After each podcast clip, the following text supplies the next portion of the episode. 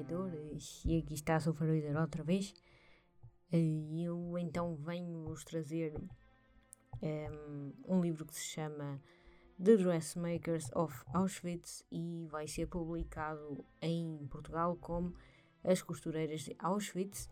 Vai ser publicado pela Planeta, já está em pré-venda na UC, caso vocês queiram comprar. E pelo que vi, vai ser eh, enviado aos, a quem comprou no dia 8 de fevereiro. Portanto, também já não falta muito se vocês quiserem, se vocês preferirem ler em português, então. Uh, eu estive a ler através do script, uh, estive a ler em audiobook uh, e também existem outros livros da.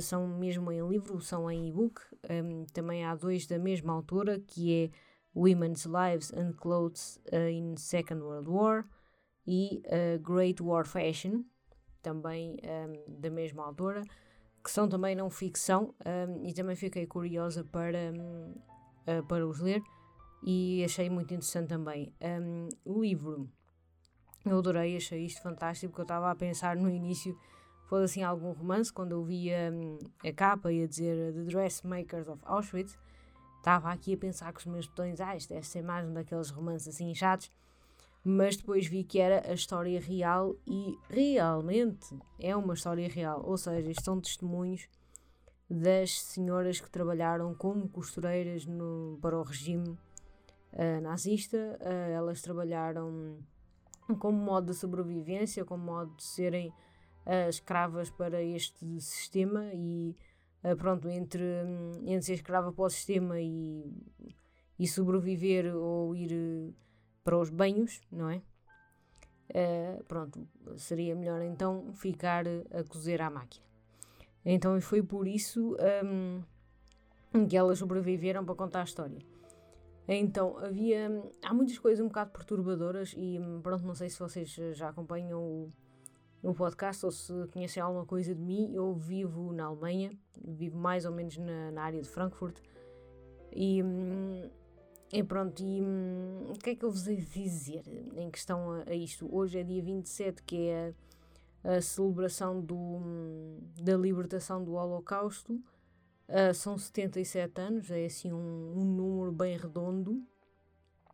Eu não vi menção nenhuma no google.de, não é? Que é .de é o é como vocês têm o .pt aqui é o .de e não, não vi nada com uma ilustração, uma celebração como o Google faz sempre, né? Não vi nada disso. Também não vi nada de uh, alguma coisa assim nos, nos jornais ou alguma coisa assim a dizer. Uh, nem que fosse uma notícia pequena a dizer, não, não vi nada. Não sei se vocês viram alguma coisa aqui na Alemanha, digam-me. Não vi nada, é como se não, se não existisse, é como se não. Ah, Pronto, eu sei que é realmente foi um foi algo, foi um acontecimento absolutamente catastrófico. Um, não, a maioria dos alemães não querem uh, relembrar-se disso e eu entendo de certa maneira, mas de certa maneira também deve ser recordado, uh, como nós recordamos também uh, outros eventos de coisas catastróficas que fizemos como nação portuguesa.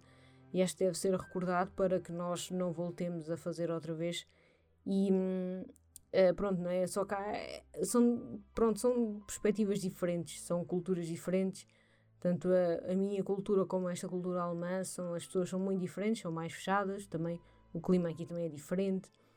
Um, e às vezes eh, antes querem ignorar a coisa e passar o pano em cima do que estar propriamente a, a recordar que hoje são os 77 anos da libertação do, do campo de Auschwitz pelo, pelo Exército Vermelho. Um, e pronto, não é? Não querem relembrar, um, no entanto, é necessário.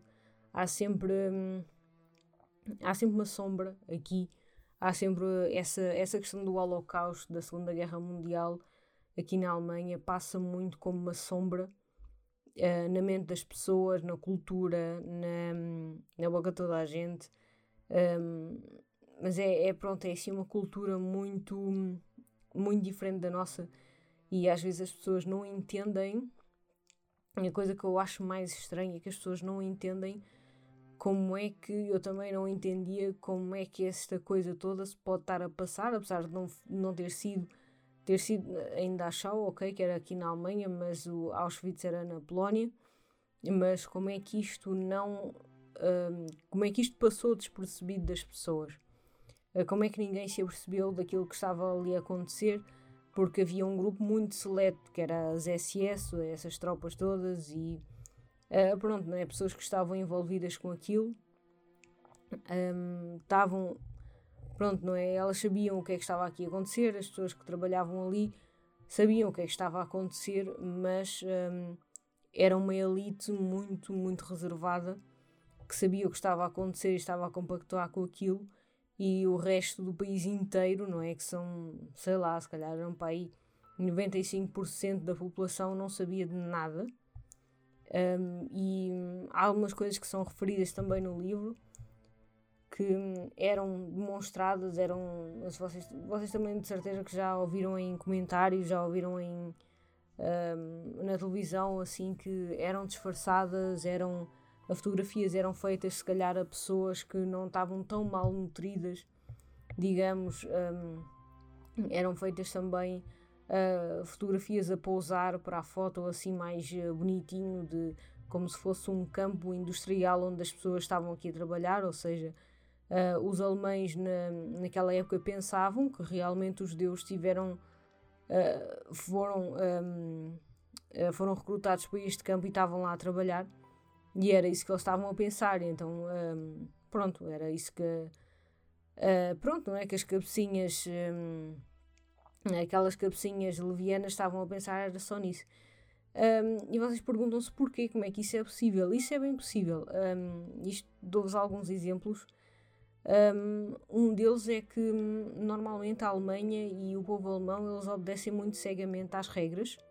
Eles são muito metódicos e é tudo muito à letra, é tudo muito muito direto. Não é, pronto, direto somos nós, mas eles são muito à letra. É tudo à palavrinha exata e é tudo tem que ser tudo assim, assim acabou.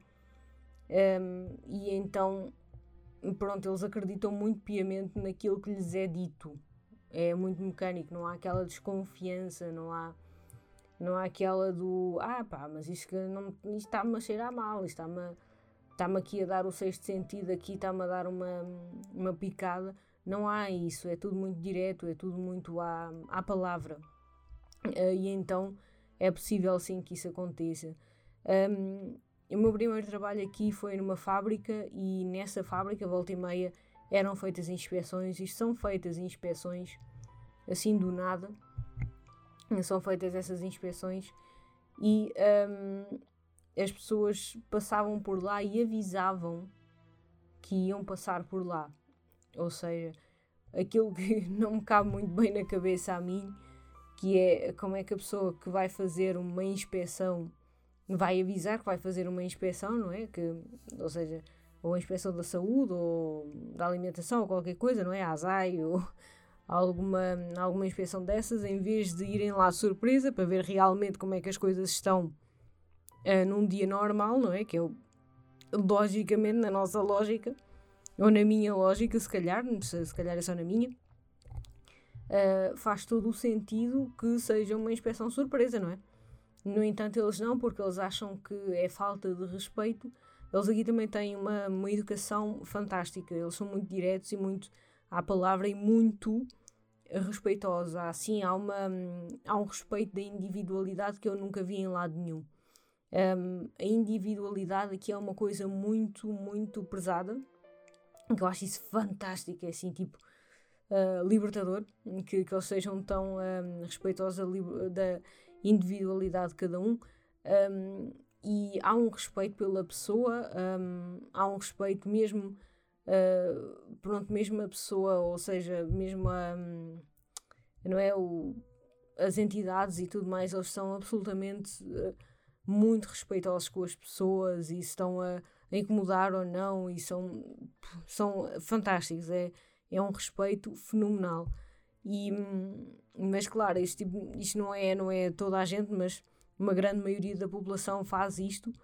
E então essas inspeções da ASAI Yazai, como digo, uh, pronto, não é? Para vocês entenderem, é, é feito assim: eles avisam que vão inspecionar um, a fábrica ou, ou, o restaurante ou qualquer coisa e eles avisam, que é, que é uma coisa muito fofa. Um, e então, claro, isto também acontecia naqueles campos de concentração, que eram um, campos dedicados à indústria, segundo eles, não é? Eram campos industriais, campos de trabalho, e, e claro, eles passavam por lá e então tinham tempo para organizar tudo aquilo e para fazer com que aquilo fosse mesmo realmente um campo de trabalho, não é? E então, claro, já dava para, fazer esse tipo de ilusão, ou se fosse lá, uh, como eles diziam, a Cruz Vermelha, ou outras instituições que, fossem, que passassem por lá, e dava para eles fazerem toda essa. Uh, não é? Dava para fazer toda essa pândega, não é? Até que algumas informações começaram a, a escapar e pronto, não é? E a coisa foi revelada, o que, o que realmente se passava ali. Um, e pronto, isso é só uma parte, mas um, é, pronto, é, uma, é um contexto. É um contexto para, para que realmente, pronto, de quem, de quem vive aqui e quem conhece um bocadinho desta, desta cultura, não é? Não é que eu seja expert, só estou aqui há nove anos, mas um, pronto, é, é, é um testemunho de como eu vejo a cultura deles e realmente de que isso pode acontecer nesta cultura. Um, Hoje em dia, uh, pronto, algumas pessoas são assim um bocadinho mais espertas, já, já um bocadinho diferentes, já uh, as pessoas já não são tão um, robóticas e tão um, fechadas, se calhar já aprenderam um bocado também, mas há algumas pessoas que ainda são muito assim, que ainda são muito, ainda são muito fechadas, ainda são muito, não desconfiam de nada, não, enfim... Uh, ainda, ainda há esse, essas pessoas, mas uh, já, já há muita gente espertalhona, não é? Que as pessoas também começam, pronto, começam a aprender e começam a aprender com, com as pessoas que vêm de fora também um, e acabam por uh, ser espertalhonas, não é? Digamos. Então, um, eu queria falar deste livro, achei um, fenomenal os testemunhos, apesar de eu estar a ouvir em audiobook, eles dizem logo no início que no website da HarperCollins, caso vocês também queiram ouvir em audiolivro no script, a HarperCollins tem também no website deles, um, vocês podem ver lá na, na, internet, no site da HarperCollins, e dá para vocês verem também as fotografias, também tive, também tive a ver, volta e meia, tive com o livro na mão, uh, porque andei a, andei a passear pela livraria, né? Uh, e então tive com o livro na mão também, vi também as fotografias e pronto, assim, para além daquelas uh, fotos que eles têm lá no site, não havia assim mais nada extraordinário. Uh, só talvez na né, bibliografia que gostava de ver também um bocadito, não é? onde é que ela foi pesquisar algumas coisas também estão lá escritas. Um, é muito interessante um, a maneira como ela uh, falou das pessoas. Um, isto são testemunhos na primeira pessoa. São são testemunhos das mulheres que sobreviveram de, e que trabalharam naquele, naqueles campos e que hum, trabalhavam ou como hum, empregadas privadas, digamos, da, das senhoras, hum, das esposas dos oficiais da SS, ou, hum, ou que trabalhavam hum, a remendar, a fazer trabalhos uh, de. pronto, a remendar roupas uh, no, no campo de concentração. Uh, e enfim, era muito por aí, mas o trabalho um, privado que elas faziam também uh, era digno de um, atelier francês, digamos, naquela época. Elas faziam coisas um, como pegar, ou podiam fazer também coisas também como uma, uma costureira de bairro, né? ou faziam também uh, vestidos de gala que que, né, que, que, se viam nas lojas em Paris antes da guerra e, e pronto. Elas faziam desde, desde esse trabalho ao outro. Uh, eu não sei se vocês costuram ou têm alguma. Um, ou se já viram alguém fazer isso, mas há aquelas revistinhas, como há por exemplo a Burda, não é? E vem com aqueles um, padrõezinhos já uh, cortados e já feitos, e é só a gente pegar, né, cortar aquilo pegar e, e pôr no tecido, né? Então essas coisas já haviam na altura, uh, antes da Segunda Guerra Mundial, uh, e já haviam esses padrões e essas coisas, e então uh, já, já pronto, já elas faziam isso também, um, e era o trabalho equivalente naquela época de uma costureira de bairro, né? Que pronto, na altura não havia assim, havia muitas modistas, né?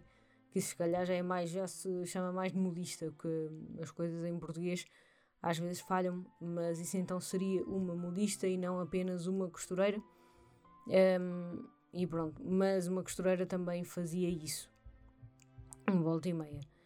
Um, então eu lembro-me que, que, a minha mãe tinha, tinha uma modista porque ela fazia muita, muita roupa para ela própria. Então, em todos esses padrões que elas tinham, uh, habilitava-lhes também a fazer vestidos para as oficiais da SS e por vezes elas ouviam comentários discriminatórios de um, algumas das oficiais da SS ou das esposas dos oficiais a dizer ah, eu não sabia que os judeus trabalhavam. Uh, coisas assim muito antissemíticas que elas ouviam volta e meia. Uh, elas também descrevem muito do trabalho que era feito nos campos de concentração.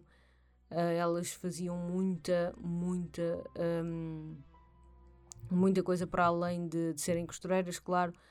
Um, eh, pronto, vocês já devem imaginar uh, alguma coisa por aí fora. Um, mas pronto, havia. Há, há, muito, há muito backstage uh, por fora e coisas que nós não sabemos como, como pessoa normal que vê, que vê apenas as coisas de fora e, e coisas muito. Uh, dentro realmente do que é que se passava lá dentro uh, do campo de concentração e como elas estavam de uma maneira. Elas estavam mais no setor privado, como é que eu ia dizer? Elas estavam dentro, uh, uh, dentro da, das casas, não é? Das casas das, dos oficiais, elas estavam mais próximas das pessoas porque elas estavam a fazer a roupa deles, não é? E, hum, especialmente das mulheres, mas estavam a fazer a roupa deles e então elas tinham acesso a muita informação também, um, coisas que elas depois acabavam por uh, revelar depois, né? Um, e pronto, um, eu espero que isto vos tenha dado uma, uma certa curiosidade para ler este livro. Aproveitem uh, que alguém traduziu isto. Eu nem estava a pensar que fosse traduzido para português porque é não ficção e não ficção é sempre um bocadinho complicado para, para ser traduzido em português, mas aproveitem que realmente foi traduzido porque é muito, muito interessante. Uh, eu fiquei muito interessada também no trabalho desta autora. Eu vou deixar o Instagram dela no, na descrição uh, do episódio. Um, e uh, realmente tem muita coisa porque ela faz, ela só faz investigação histórica de guarda-roupa Uh, basicamente é só coisas históricas e, um, realmente está tá muito interessante. Um, eu espero que vocês tenham gostado deste episódio. Uh, espero que vocês fiquem aqui para o próximo e que leiam este livro que vale, vale muito a pena. Esta, pronto, esta hum, leitura uh, fiz também para o Hall 77 da Dora.